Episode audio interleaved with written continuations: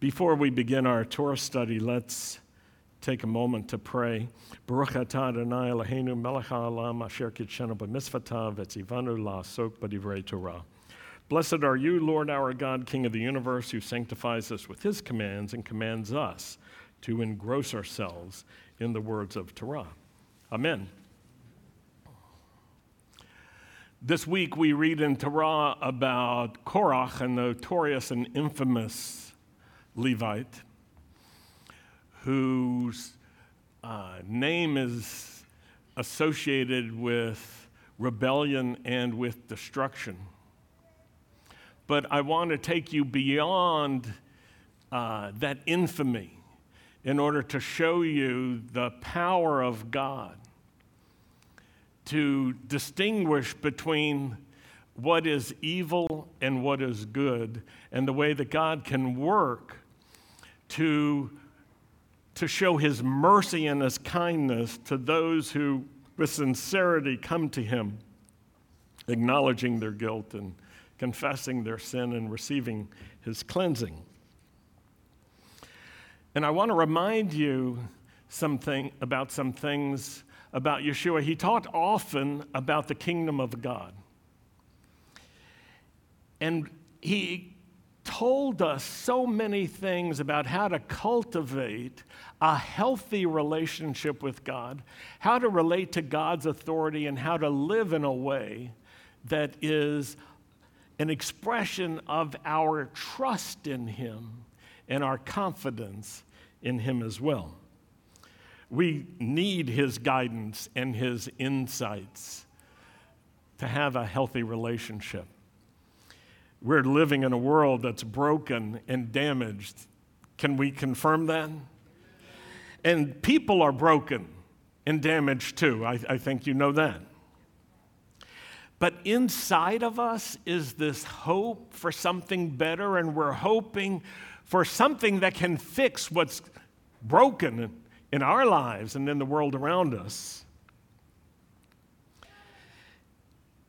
And I want to tell you something this hope, this yearning that we have, is actually connected to faith in God and to having a healthy relationship with God. This yearning, this hope can only be realized fully with a healthy relationship with the Lord. It's not enough to be religious because you can be religious and have an unhealthy relationship with God. And it's not enough to, to try to separate yourself from hypocrisies because you can, you can find hypocrites everywhere. The hope that we have is actually directly connected to Messiah. It's a messianic hope that the Jewish people have been carrying and that is meant not just for the Jewish people, but for the whole world. It's a hope for healing and for repair. And all of us who are disciples of Yeshua have this hope inside of us, and we have a responsibility to nurture this hope and to live with this hope. It's a hope for redemption, it's a hope for renewal, it's a hope for restoring what's broken, it's a hope for bringing back what is lost. And you could say it's a prophetic hope. Many of Israel's prophets have expressed this hope, including the prophet Isaiah. And Isaiah declared that God wants to do good for the people who are living in sorrow and trouble. And we believe that this is more fully realized through Messiah Yeshua. We take to heart what God has done for us through Messiah. And I can tell you this with real confidence when our hearts are open to Yeshua, our lives are transformed. Through Yeshua the Messiah, we can experience the good news that Isaiah spoke about. And it's important, it's important to recognize that Yeshua's message of good news is connected to Isaiah's message of good news. That's what Yeshua declared. And it's described in Luke chapter 4. And so you can turn there or flip there, or what's the correct term when it's on your phone and you want to tap it? you can find out how to get there somehow. Luke chapter 4, verse 17 is where we're going to start. Just look at a few verses. It, was a Shabbat morning in Nazareth that we're reading about. Yeshua was in synagogue on that Saturday morning because that's where he was on Saturday mornings. He had the habit of going to synagogue. And during the synagogue service, back then, just like nowadays, there was a time to read from Torah and Haftorah. And on that particular Shabbat, Yeshua is reading from the Haftorah portion. He's reading from the prophet Isaiah. And by the way, all of you who are participating in the Torah service today and reading, and all of you who participate in this fantastic ministry, I hope you're encouraged by this because you're following Yeshua's example. What does it mean to be messianic? It means to follow the way of Messiah. And so, Luke chapter 4, verse 17, the scroll of Isaiah the prophet was handed to Yeshua, and he unrolled the scroll and he found the place where it was written. And understand this in, in the scrolls, there were not chapters and verses. You had to look at the, the parchment and see for yourself what it was saying. But for us, it's Isaiah 61, verse 18. And he unrolled the scroll. He found the place where it was written, The Spirit of the Lord is upon me because he anointed me to bring good news to the poor. He sent me to proclaim release to captives and recovery of sight to the blind, to set free those who are oppressed, and to proclaim the favorable year of the Lord. Undoubtedly, this was a spirit filled Shabbat service in Nazareth. And Yeshua read that and he told everyone in synagogue that Isaiah's prophecy was becoming reality right then and there. The good news is being brought into fullness, he was saying. And so he was saying that Isaiah saw this and he wrote about it, and now it's happening. Remember the context, though Rome is occupied. Israel. Israel is not a free country. It's not an easy place to be in such circumstances. And not only that, the Jewish people are divided at that time. We have a modern saying two Jews, three opinions. Well, there are a lot of different kinds of Jews at that time and a lot of different opinions. But Yeshua was declaring something he was saying, It is time for the favor of the Lord to be revealed. Every one of us who is a disciple of Yeshua is actually called to embrace this good news. The good news of Messiah works together with the good news of the outpouring of the Holy Spirit because through Messiah, and with the Holy Spirit, God is overturning the damage and the brokenness in people's lives. And that's why it's so important for us to keep our hearts open. Because it's necessary to have open hearts in order to cultivate a relationship with God.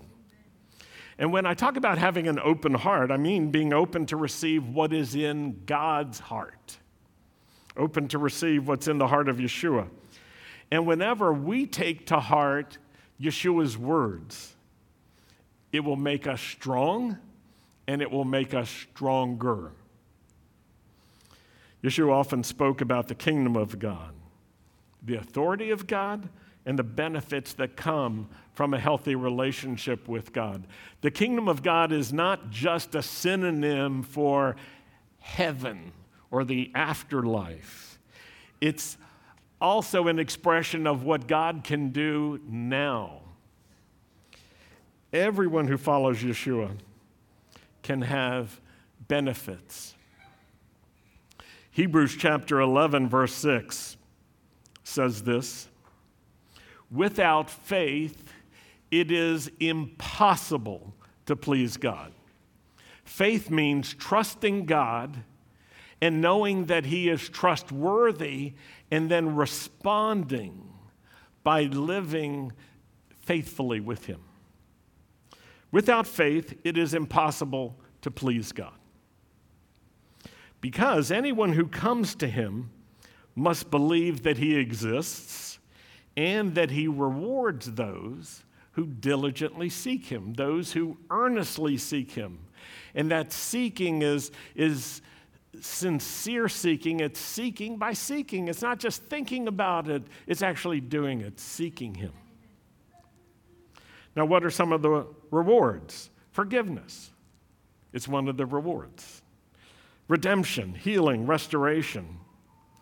And these are the benefits that are directly connected to the yearning and the hope that we have for something better. Have you ever done something that you regret? Anybody besides me? Who hasn't, really? We've all done things that we regret. And what's beautiful is to be able to clean that up. To clean that up at the human level, but to clean it up also with the Lord. And if you ever have had that experience of getting into some kind of trouble and, and you're so desperate, you, you call out to God and you make promises to Him. Lord, if you do this, then I'll. Is that familiar to anybody else? And then the Lord does it, and then you're left to pay up. Pay up, pal. But we've got this yearning. We've got this yearning for something more, and it will only be satisfied by developing a healthy relationship with God hearts that are open to the Lord and lives that are committed to the Lord are foundations and building blocks for the good life. And if somebody tells you otherwise, they're selling you a bill of goods. The greatest commandment, after all, is Shema Yisrael Adonai Eloheinu Adonai Echad.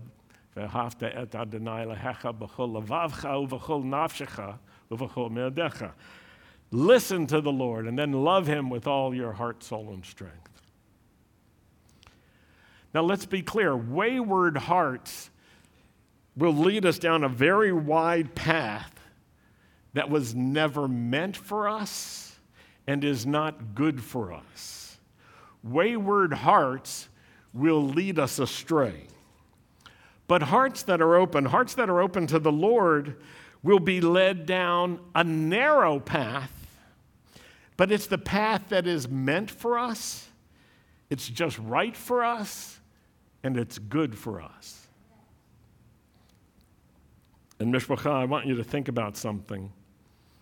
Before you were conceived, before you were knitted together inside of your mother, before you were born, God had good things in mind for you.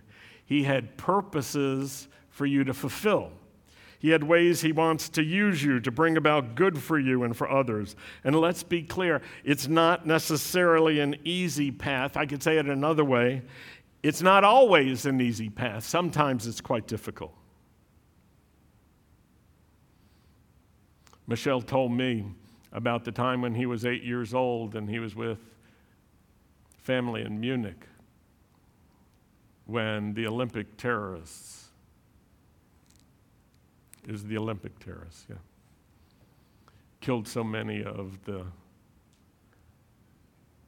Israeli and Jewish people. And it was a time of weeping and sorrow and a question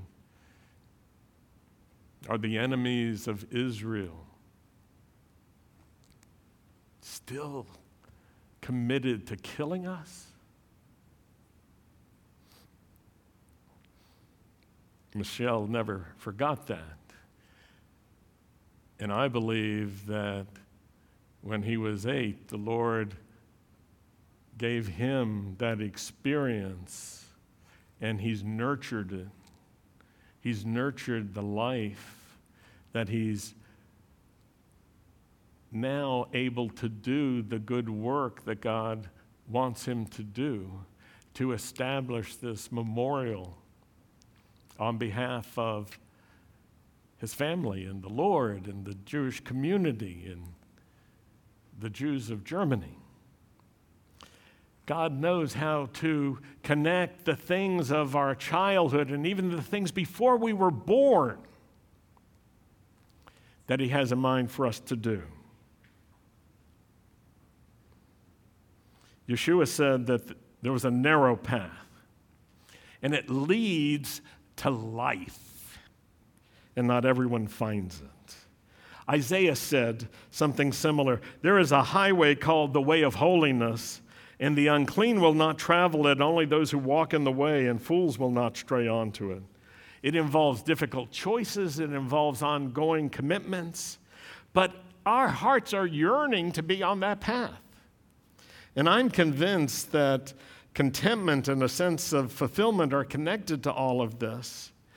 And it requires of us that we have faith in God and that we also willingly try to bring clean hearts to the Lord. In 2 Timothy chapter 2 verse 21, Paul gives some instruction to his protege. He says, If anyone cleanses himself from what is dishonorable, he will become a vessel for honor, sanctified, made holy, and I like this phrase, useful to the master, prepared for every good work. So there's this cleansing process that we go through, and, and most of us can tell stories about how becoming clean before God and maintaining that clean heart is important. King David prayed it this way Create in me a clean heart, O Lord, and renew a right spirit within me. Because the process involves our heart, it involves our soul, it involves our spirit. But look at the benefits that, that Paul is telling Timothy about. We become useful to the master and we're ready to be used for every good work. In Ephesians chapter 2 verse 10 says, "We are God's workmanship, created in Messiah to do good works, which God has prepared long ago for us for our path and for our life. Before we were born, God was thinking about the good he could do for us and through us for the sake of others. And with that in mind, consider the story of Korach and the rebellion he led. It's in this week's Torah portion. Korach was a Levite, but his heart was wayward, and it led him astray, and he became the leader of many who went astray. In Numbers chapter 16, we read about Korach, his rebellion against Moses and Aaron, and his rebellion against the Lord. And it happened at a time of incredible vulnerability when the children of Israel were extremely disheartened about the bad report of the 10 spies who had gone to the promised land. And they came back with such discouraging force that the hope of the people and the faith of the people were wrecked. Many people, in fact, wanted to just give up they wanted to go back to Egypt. And some of them said, Egypt, ah, that was the land flowing with milk and honey. But the rebellion of Korach was so dangerous and such a threat to the future of the children of Israel that God dealt with the rebel leader severely. The earth opened up and it swallowed most of them. Some were consumed by heavenly fire, and a plague killed thousands who had joined in the rebellion.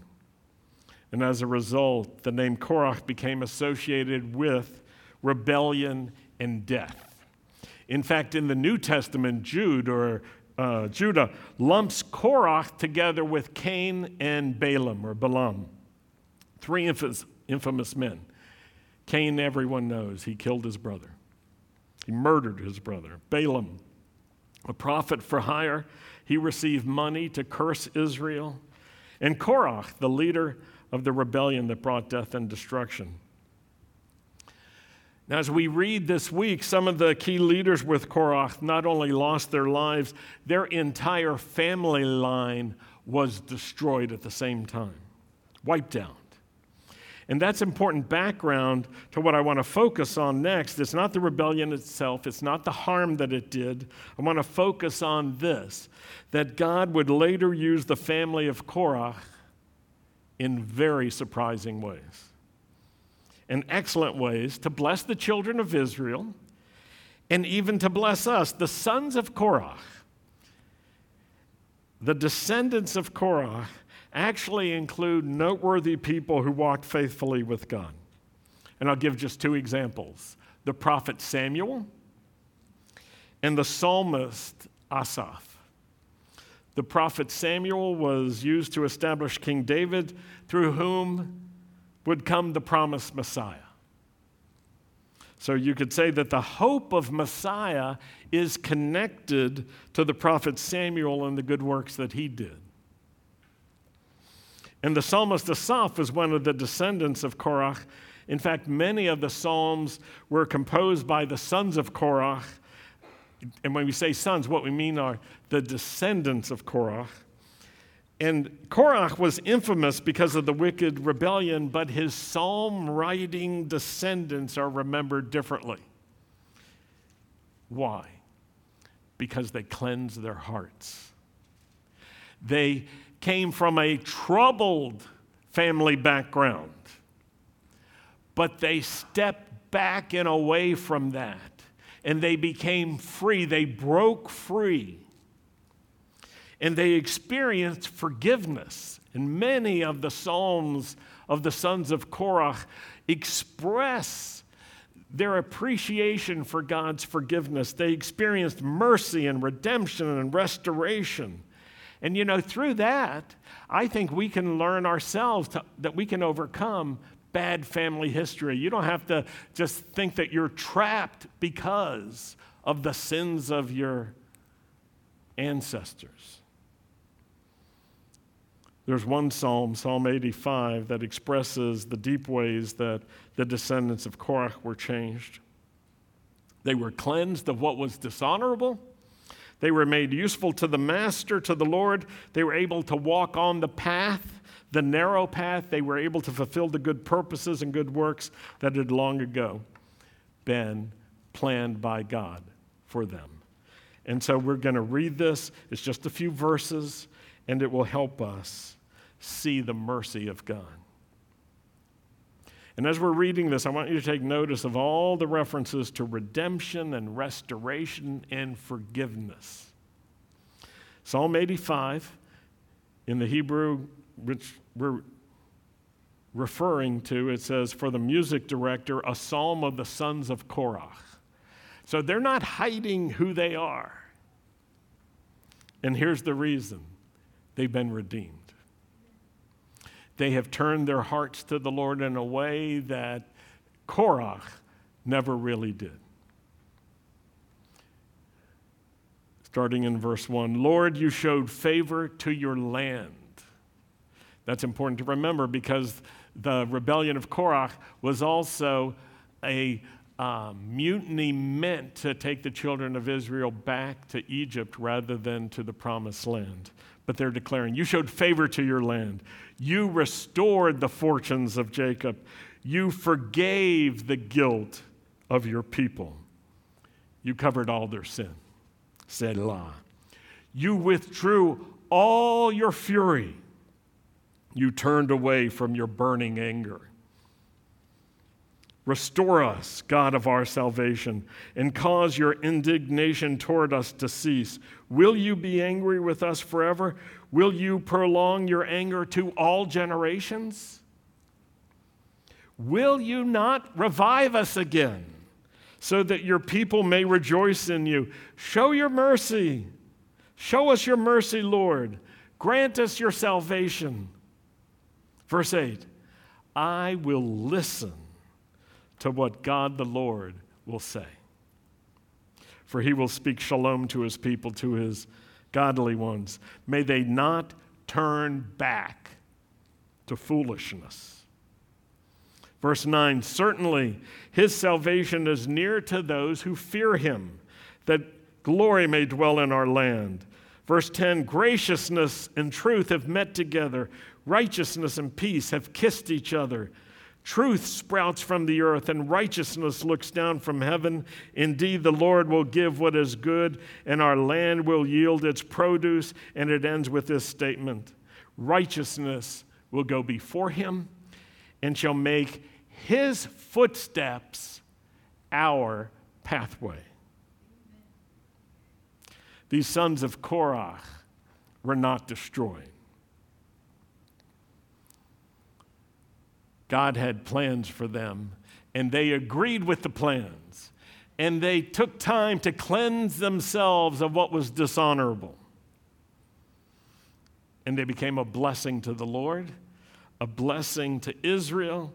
And through their Psalms, which we can read today, they're a blessing to us. They saw the evil of their father and his band. They separated themselves from their wickedness. They broke away from their father's wickedness and they chose to trust God and to be faithful to God, and they broke free. They chose for themselves the way of God. They acknowledged guilt. They received forgiveness. They experienced cleansing and restoration and mercy and redemption. They experienced God's mercy, and this gave their family line a fresh start.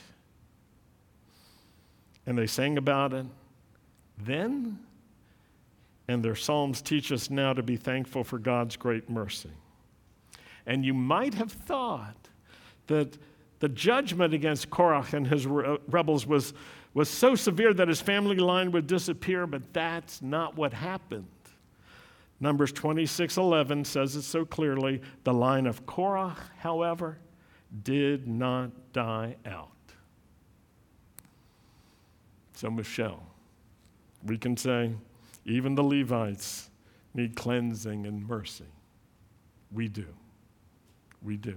And we can declare this. Now, we'll close with this. In the Brit Hadashah, the New Testament, Jude writes clearly about the hope that we have in Messiah. It's in verse 24.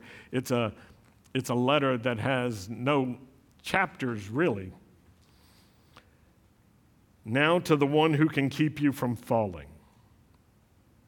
Another way of saying it is now to the one who can keep you when you fall and set you without defect and full of joy in the presence of his Shekhinah to God alone, our deliverer through Yeshua the Messiah, our Lord, be glory and majesty and power and authority before all time, now, and forever.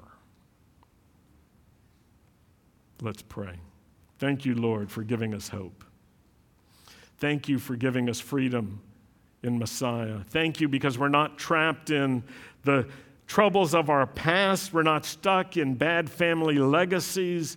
Your love and your redemption and your mercy and your forgiveness through Messiah are powerful, and you make us into new creations, and we thank you. And we turn away from all that is dishonorable, and we turn to you, and we open our hearts to you, Lord, and the hope you give us in Messiah. Teach us to number our days, Lord, that we may gain a heart of wisdom we pray this in the name of Yeshua. Amen. Amen.